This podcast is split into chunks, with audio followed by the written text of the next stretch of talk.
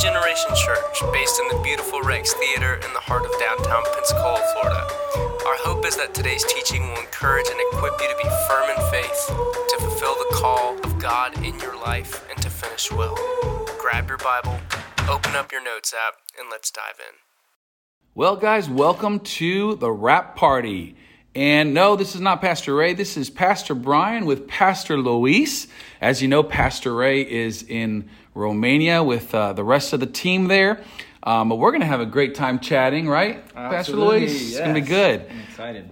So, uh, you know, as everyone knows, we are still going through the letter of Ephesians, and it's been so rich uh, to, to just. Um, discover everything the, the first of all the, the wealth that we have uh, as a believer uh, and really since ephesians 4 we've been looking at what it means to walk in a manner worthy of the calling uh, we've talked about walking in unity and purity in love in light and wisdom uh, but then it gets very practical and so that's kind of what you tackled pastor loïs uh, really walking in a manner worthy of the calling at home and the workplace Right. and so, uh, just kind of remind us what you how, how you kind of uh, talked about that that chapter, the beginning of Ephesians six.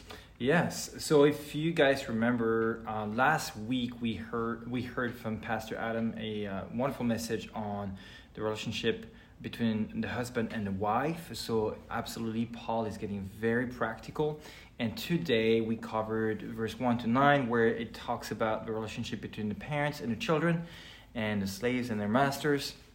And the whole idea of this passage is to give some practical guidelines on how we should um, apply the relationship that we have with Jesus to our everyday relationship, especially in the household.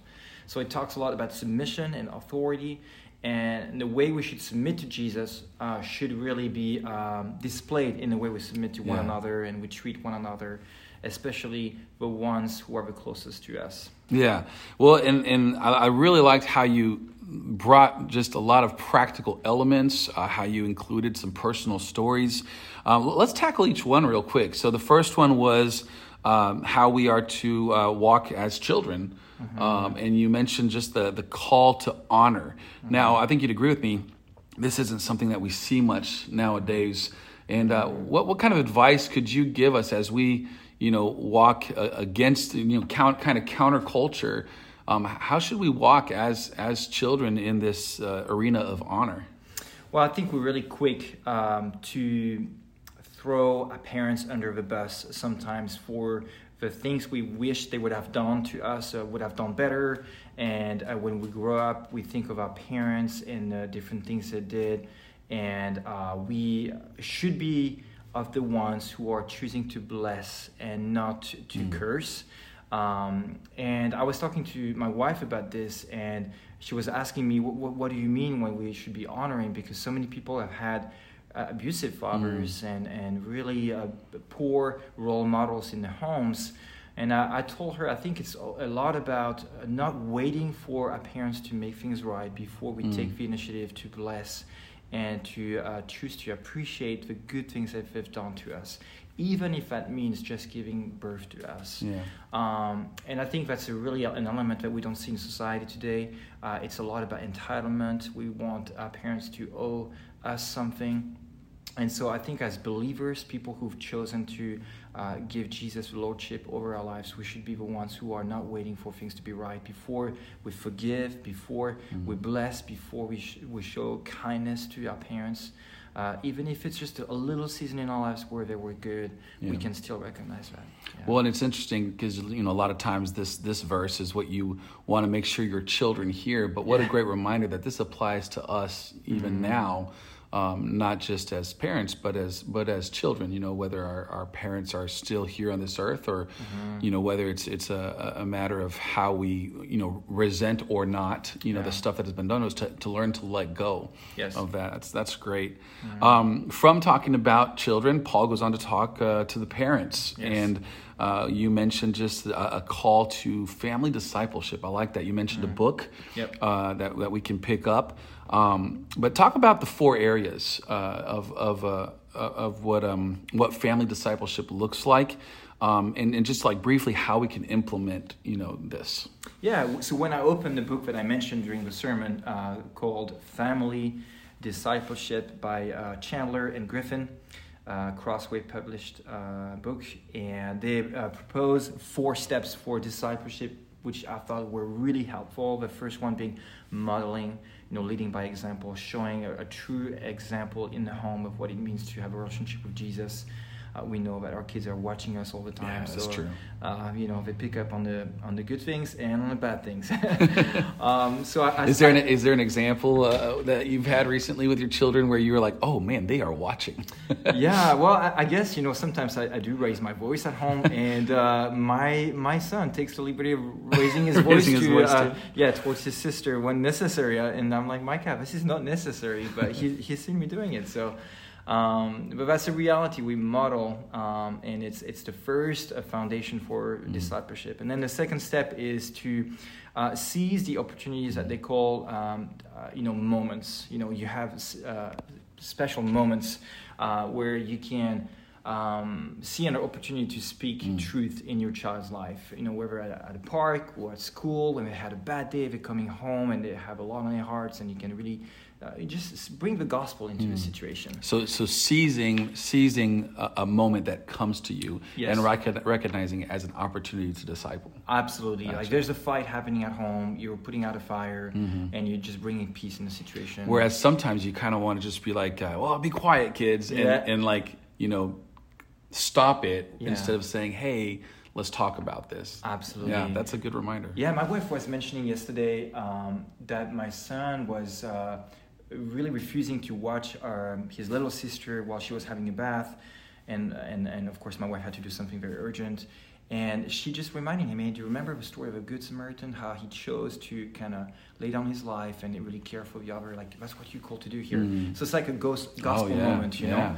So these are really unintentional moments, but they are like God-given moments that right. we should really. that you got to recognize. yeah. Absolutely. Okay. And then there's a third step, which is uh, time. Uh, Mm. These are intentional, planned moments that you want to have with your family for devotions, for Mm. prayer, uh, worship, and uh, it should be a routine. Should be something Yeah. that you, it's thought out beforehand.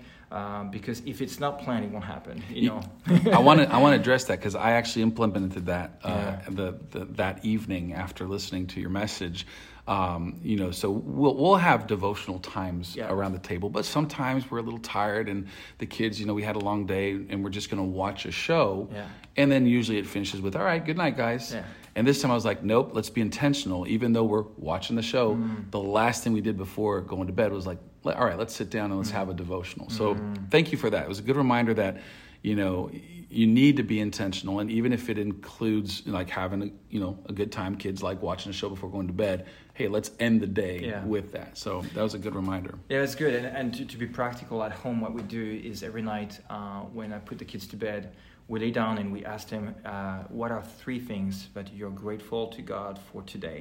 And so sometimes it's always the same thing. Well, I'm grateful for hamburgers. I'm, I'm grateful for Hint, something." hint, give me hamburgers. yes, oh, watching a movie or school, whatever. But uh, sometimes there are things that are a little more specific where questions arise about, you know, life and even, you know, God and and um, it's, I, I didn't know Emma was so deep. Your youngest uh, child? oh, not her. No, okay. Emma's already asleep by then. but uh, yeah, so we, we, we dive into some deep questions sometimes. But then once they've expressed these three things that they're grateful for, we pray Mm. over them and, and uh, we go go to bed with a, like this kind of peaceful, restful attitude. And so that's just a routine. That's part of our lives. you know. What would you say to someone that has been trying to do that, but it's, it's just really hard to implement that? Like, what's a good first step that you could suggest? I think starts really small. Like Mhm. it doesn't have to be this half an hour family devotion thing. Yeah. It can be just a one minute, two minute conversation prayer. Start by praying for your kid as they're going to school. You know, Mhm. just a simple prayer. Uh, you can't invent moments that are not part of your life. Yeah. Like it has to be in the fabric of your family life, like in the Mhm. rhythm of your life. So if family meals are very important and you're very consistent with that, then integrate family Integrate. devotion in Yeah, that, yeah. uh, rather than try to recreate something that doesn't exist. Awesome. Great advice. And what's that last one then? And uh, the last one was milestones. Milestones, You yeah. know, uh, I mean, milestones will be part of the child's life. You know, graduation, Mm. sport events, um, a uh, special day at school, uh, just something really worth celebrating where you Mm. want to again not just celebrate the human being, Yeah. but also celebrate God's work in that moment. Mm. Um, so it's, it's that's where you can bring the gospel to. Yeah. That's awesome. So Paul goes on to talk about children, then parents, and then he addresses the workplace, right? So Yeah. the servants and the masters, of course, now it would be what the employees and the employers, Yeah. uh, and both have specific callings as well, right? So Yeah. uh, w- what about the employee? If if someone's listening and they're an employee, what's their call? Our big call is to be um, submitted to authority, uh, regardless of how great your boss is or not.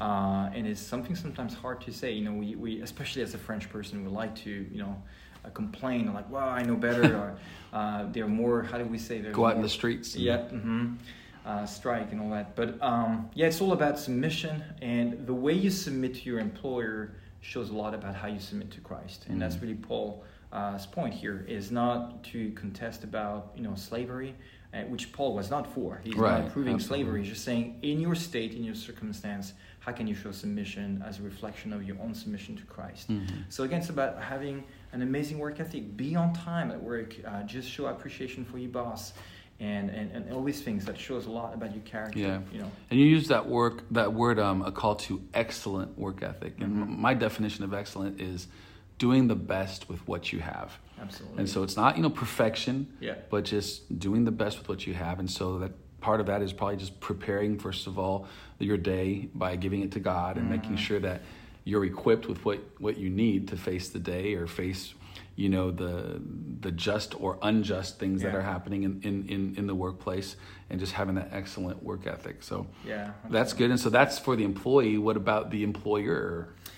Yeah, I think for the employer is to Paul is um, pointing towards our relationship to Jesus as uh, our master, and he's reminding all the employers or masters, hey, you have a master in Mm. heaven. So if you have a master in heaven, just be led by him in the way you should really treat Mm. your employees or your slaves in, in the context of Paul. Right. And uh, I think often we forget that God is not just a kind of peace and love God in the sky, but He is our master. He has the final word over every aspect of our lives. And I think we should try to really bring that, um, yeah, that example uh, as managers, as CEOs, or whatever your role is, uh, entrepreneurs, to the way you do, Mm. like the way you treat your Mhm. employees, Mhm. you know. And it's about servant leadership. It's really about serving them. Mm. Jesus exemplified that when he knelt down, washed Yeah. his disciples' feet. And uh, often we want a position not because we want to serve, but because we want to be noticed, you Mm, know. But mhm. employers should be wanting really the good of their employees too. Mm. Um, so yeah, What a great reminder from from Paul as he's wrapping up what it means and how we can walk a manner worthy of the calling. Is there anything else you'd like to add uh, on that, or anything you'd like to share with our listeners? yeah. I just want to really challenge listeners to not keep some spheres in their lives private, as to separate like, oh, this is my gospel kind of relationship with God and the church, and then there's my work life, and then there's my life at home, and yeah, but you don't understand. My wife is like this, or my husband is like this, or my children are very difficult, or whatever the case is at home or at work. The gospel Mhm. needs to invade uh, your good. personal life, your personal sphere. There's nothing private with God. Yeah. And so I just want to challenge the listeners to position before God, um, position themselves before God in a way to bring the gospel into all these spheres. Yeah, and instead of like having places that are assigned as holy, like Yeah. every place is a holy place. Every moment is a holy moment if you have the Holy Spirit living inside of you. And so Yeah. that's a that's a great And- reminder. And on that, just like to add as a last line, there's a quote that I love um, by uh, a teacher, a Bible teacher, who said, "Nothing uh, in God's in God's word, nothing is secular Mhm. but sin. Sin Mhm. is the only thing that's secular. Mhm. Like so, you don't you don't have a secular job. Yeah. You have a calling. You have a job Yeah. assigned by God where you can bring God's glory. The only thing that's secular in your life is sin. The rest is all sacred. Yeah. Good word, Pastor Loïs. Thank you so much for sharing all that. Well, next week we're going to switch tables. You're, Yeah. uh, the team's still in Romania, so you're going to uh, uh, interview me as, as we Yeah. tackle the last part of chapter six. Uh, I call it the epic conclusion, man. Like after talking about the wealth and the walk of the believer, we're, we're looking at the warfare of the believer. So, how to uh, arm ourselves. And uh, so that's what we're going to be looking at next week. Uh, until now, uh, until then, rather, uh, listeners, thank you guys for paying attention and listening and being a part of this podcast world. And uh, until next week, that's a wrap. Thanks for hanging out with us at Generation. You can connect with us on Facebook or Instagram at Generation Pensacola or go to the website at generationpensacola.com and from wherever you download your podcasts. If today's teaching impacted you, we'd love to hear about it, so please drop us a note.